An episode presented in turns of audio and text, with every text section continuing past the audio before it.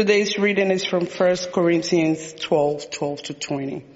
1 Corinthians chapter 12, verses 12 to 20. For just as the body is one and has many members, and all the members of the body, though many, are one body, so it is with Christ. For in the one spirit we were all baptized into one body, Jews or Greeks, slaves or free and we were all made to drink of one spirit. Indeed, the body does not consist of one member, but of many. If the foot will say, because I am not a hand, I do not belong to the body. That will not make it any less a part of the body. And if the ear will say, because I'm not an eye, I do not belong to the body. That will not make it any less a part of the body. If the whole body were an eye, where would hearing be? If the whole body were hearing, where would the sense of smell be? But as it is, God arranged the members in the body, each one of them as he chose. If all we were a single member, where would the body be? As it is, there are many members, yet one body. This is the word of God for the people of God. Amen. God bless you. Thank you. Good morning, Ebenezer Church. It is good to be in worship with you this morning. It is always a blessing. Blessing, yeah, that's right. if we haven't had the chance to meet, my name is Donovan Archie. I'm one of the pastors here, and I always have the incredible joy and pleasure and honor of uh, delivering a message that I think God will uh, inspire into our hearts or, or, let get into our hearts this morning.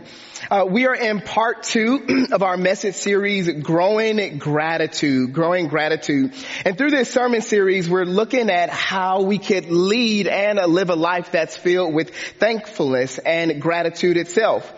The idea is that gratitude can lead us to a faith that is robust and a life that is full of life as well. It also has this opportunity and possibility of inciting restoration in our lives and inspire us to get back to the life in Jesus Christ that we once knew. You see, as we planned this series, uh, myself along with the other pastors, we realized a few things.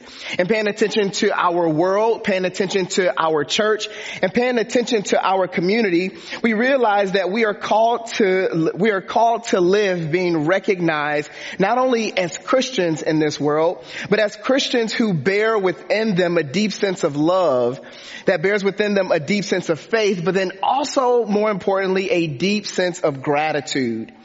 Gratitude is the quality of being thankful, the readiness to show appreciation for and to return kindness, just as we have received and have experienced kindness.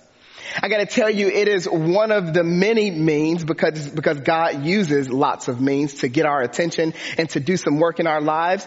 But gratitude is one of the means that God uses to help restore us and to help refine our lives in Christ Jesus which is why this sermon series, Growing Gratitude, is especially important for us as followers of Christ. As Christians living in a competitive world that's competing for our resources and our attention and the way that we live, we're called to take a pause, to review and to discern our own lives in light of Jesus Christ, to look at who Jesus is and what he does in our lives and to experience gratefulness and thankfulness so that we then could respond and live differently. It is the process of having gratitude to shape us, to refine us, to restore us back to the Christians that Christ has developed in us. Gratitude can do that for us when practiced and rehearsed and done in our lives and it has the incredible possibilities to make us new, to change us into a person that we've never experienced before and to do things in our lives that we never anticipated. It also has this other really cool factor to it, this other cool feature. When we live out and we practice gratitude, it has the power to drive out fear and anxiety and the grip that it has on us in our lives. And it, it invites us to a place of trust in God and it invites us to a place where we can experience peace in God as well. It also, when done well, has the incredible possibility to restore our thinking and to change our minds and to renew us. So, together as a church, we will rediscover the joy of a thankful heart as we allow God to do the incredible work in us, but then also the incredible work of gratitude with us. Amen? Let us pray. God, we are so grateful for the attitude of gratitude and the way that you seek to help restore us, to speak to us, but then also to encourage and empower us to live a different life in light of Christ's life in us. God, I ask as one of the pastors that you go into the place of the human heart that Pastor Donovan was never designed to go and do the work that Pastor Donovan cannot do. Do your work, God, for all of us present today. In Christ's name, amen. All right, so I got to tell you, a few weeks ago, I was in a church meeting and I was sent a picture while I was in this meeting. Sometimes I text during meetings and that's okay. I was sent the picture while I was in a meeting and in the picture it was a, it was a photo of what I have here. It is a copy of Stafford magazine, Stafford magazine and listed on it in their October and November issue is the meet the best of Stafford for 2023. And among some of the best breweries there are in Stafford and places to go on a date that you want to, where you want to take your boo and the, and the best barbecue spots there is in uh, Stafford County or just in Stafford ranked the best place of worship. And next to it or under it was named this fabulous powerhouse of a church, Ebenezer Church.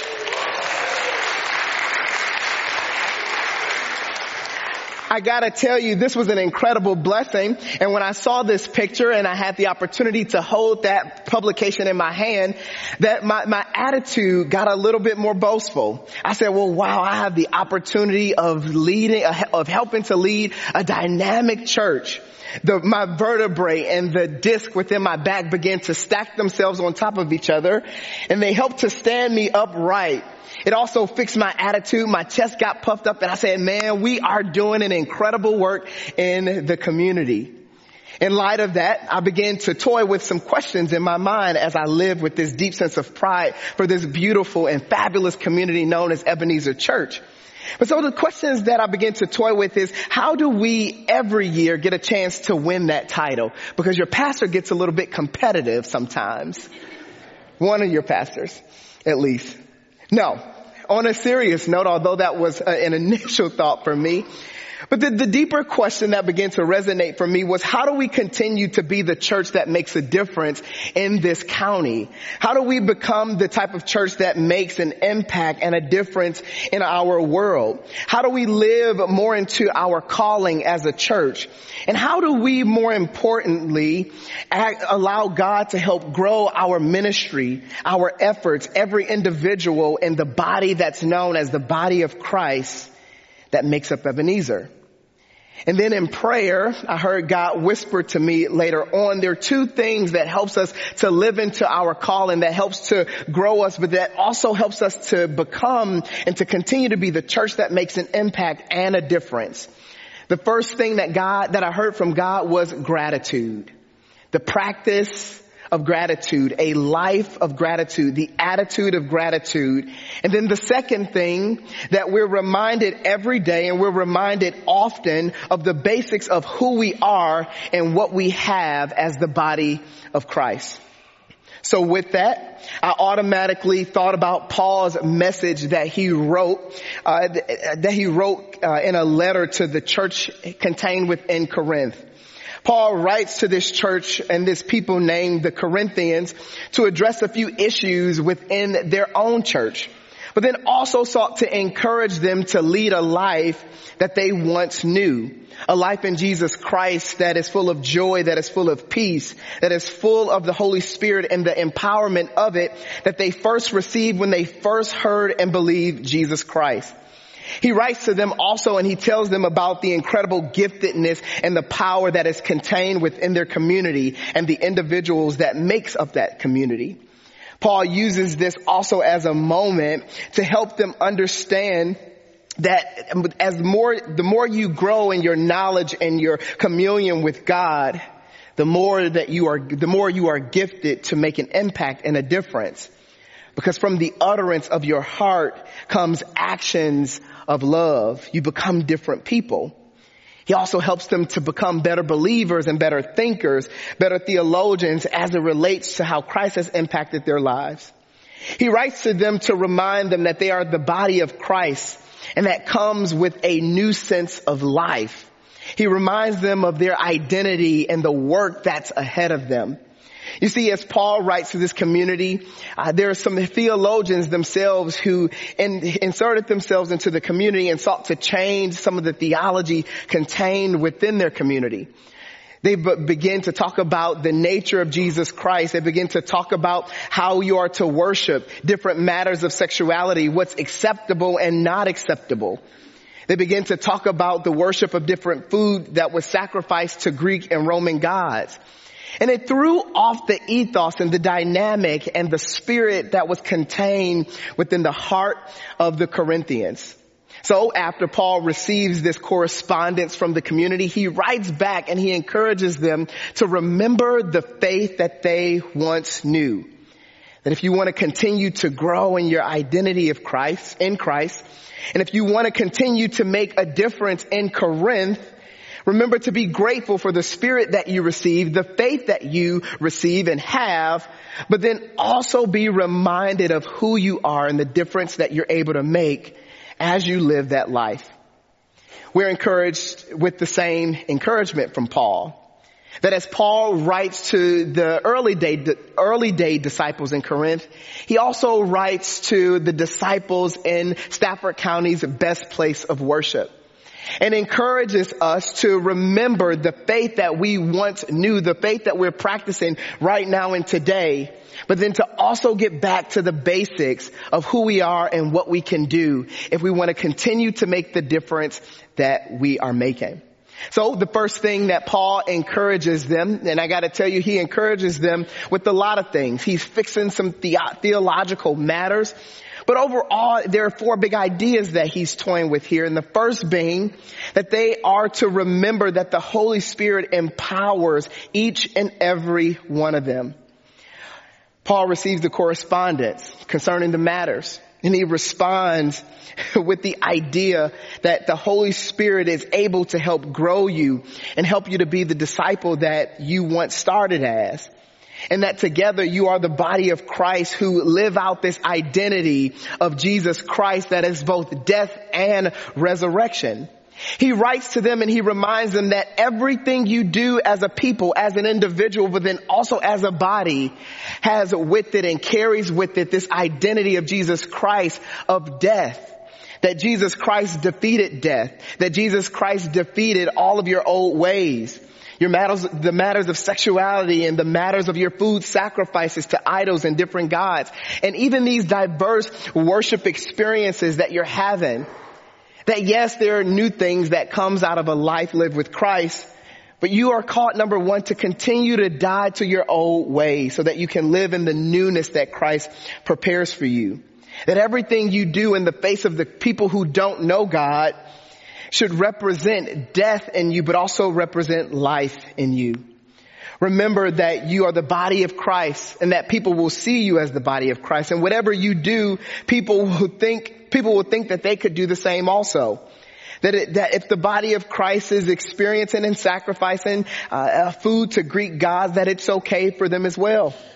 So he pushes them and he encourages them to remember that as you go about your day in Corinth, as you are in the marketplace, as you are doing community with people, remember that you are carrying with you as an individual and as a community the very identity of Christ.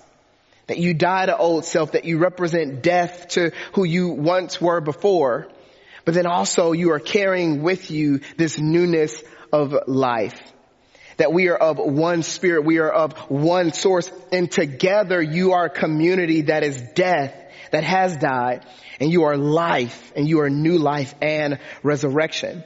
Paul writes to them and he tells them that no, this is not your average faith, my dear. This is not your average or your old faith walk. This is a new faith walk that you're called to. So remember the spirit that empowers you to live the life that Jesus started in you. So that Jesus can continue to do that good work in you so that from it you can help others to respond to, to God's love and peace and joy in the world. He says, remember that it was God who offered him, that it was God and Jesus who offered himself as a living and holy sacrifice. And then also calls for us, each and every individual to be a holy and living sacrifice for God's use as well that you are a people that have been refined. So remember it, but then also live into that if you want to make the difference that you're making.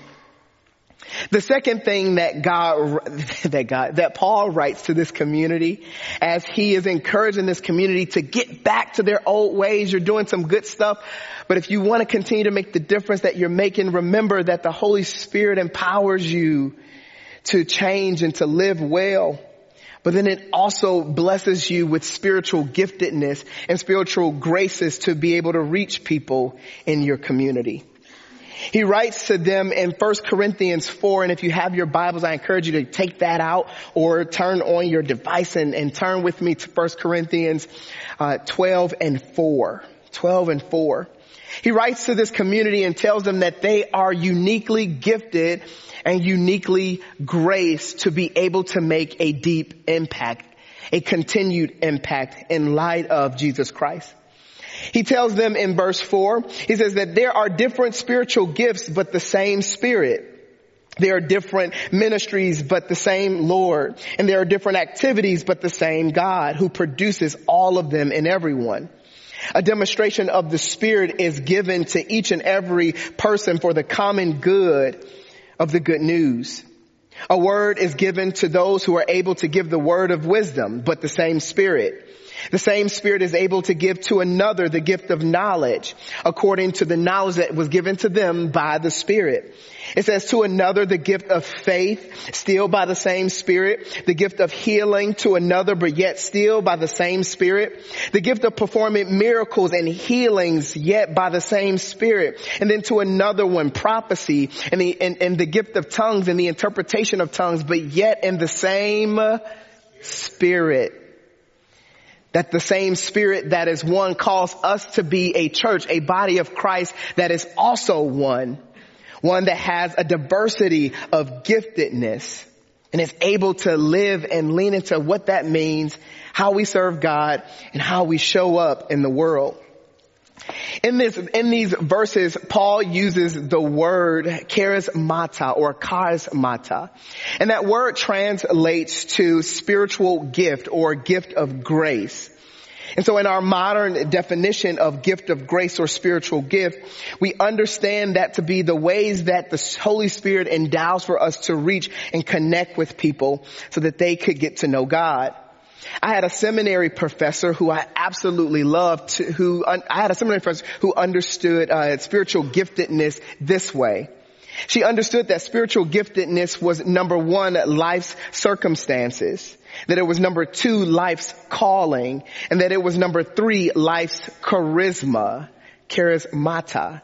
Life's charisma. I gotta tell you, when I heard her say that, I said, yeah, yeah, girl, you're rocking and rolling with the first one, life circumstances. Absolutely. Yeah, life's calling, because we're all called to different vocations and things as God has gifted us and built us and created us. But this charisma thing, like for me as an extrovert, I totally get it. That's me. but because I'm a man of empathy and sympathy, I'm worried about my introverted friends. What about their charisma? right? But it was because I had the wrong idea about what charisma is that really dis- that that disturbed me most. It was because I didn't have a good working definition of what it means to be charismatic or to have charisma. I thought that it was this fun-loving person, somewhat like me and other people like me who had charm and grace and can woo people. But when you peel back just one layer in definition of what it means to have charisma or to be charismatic, it is the compelling attractiveness to charm others and inspire them to devotion. Huh. I'll read that again. The attracted, the, the attractiveness or the charm that can inspire devotion in others, devotion to God. Deconstructed, this definition means that we have the woo, we have the attractiveness to be able to draw and bring in others. And scripture says that each and every individual has the capacity and power to do that. That we have the ability to attract others so that they could live in devotion and in love to God. It kind of changes things, doesn't it? That when you peel back one layer to charisma, it actually is a holy definition. It is not just the attitude or the personality of a person, but it is the gift of God's grace that we all have that attracts and enables people to have devotion to God. My goodness. And that's the spirit that Paul says that we're able to have when we're blessed with spiritual giftedness. He says that we are grateful for the Holy Spirit that lives in our lives that helps us to live out the identity of death and resurrection, but then also empowers us to live out this gift and to have that charisma, that holy woo. But then also says that there's a diversity among us in the body of Christ that helps us to make the impact that we're able to make as Christians. Paul says that in verses 7 through 11, there are a variety of gifts, but the same Spirit, a variety of services, but the same Lord, a variety of activities, the way we do it, but the same God who enables us and activates us to do God's work. It is God who is the one who remains steady and constant. It is the Spirit in Jesus Christ who remains consistent and steady and constant. But then it's God who also puts us to work differently to accomplishes, to accomplish God's work in the world.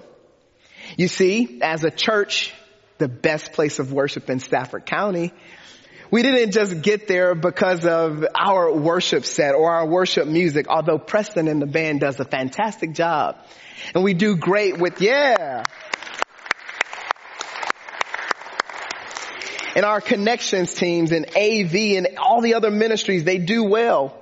But what I hear when I hear that Ebenezer Church as the body of Christ is the best place of worship, I not only see and hear that and that not only makes me to stand up a little bit taller, but it is recognizing all the ways that we as a body of Christ has li- have lived into the evidence of how we are able to display God's love how we are able to be the evidence of a chain breaking, healing, comforting, ever present, providing, sustaining, renewing, life giving, way making, miracle working God.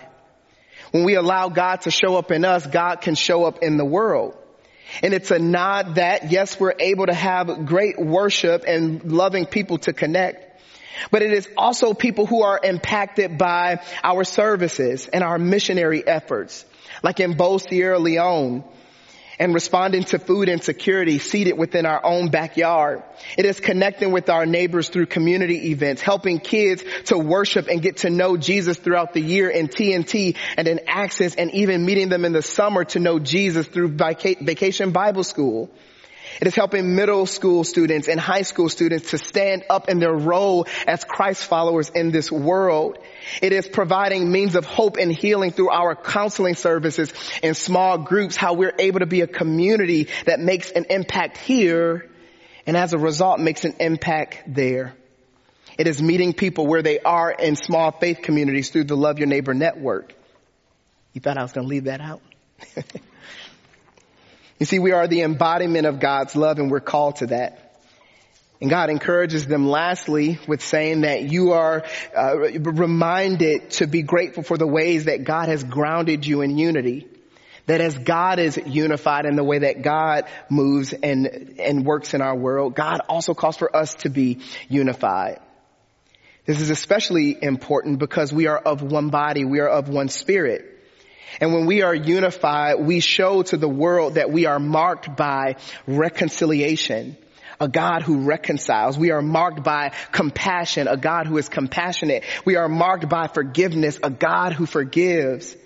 And as a body that practices that, we become the embodiment of the God that opens God's arms and says, welcome. You belong here. But then it is also our mission to be a redeeming community one that is able to help people recognize the redemptive nature of God and the way that we're able to live that out. So what's the point? I'm glad you asked.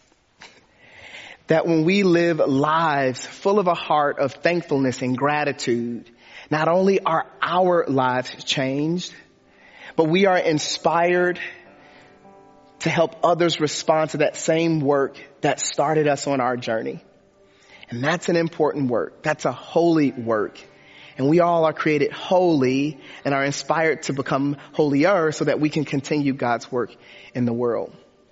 We've got so much work to do. But when we grow our gratitude, it becomes ever so easy and that much more joyful. Amen. Amen.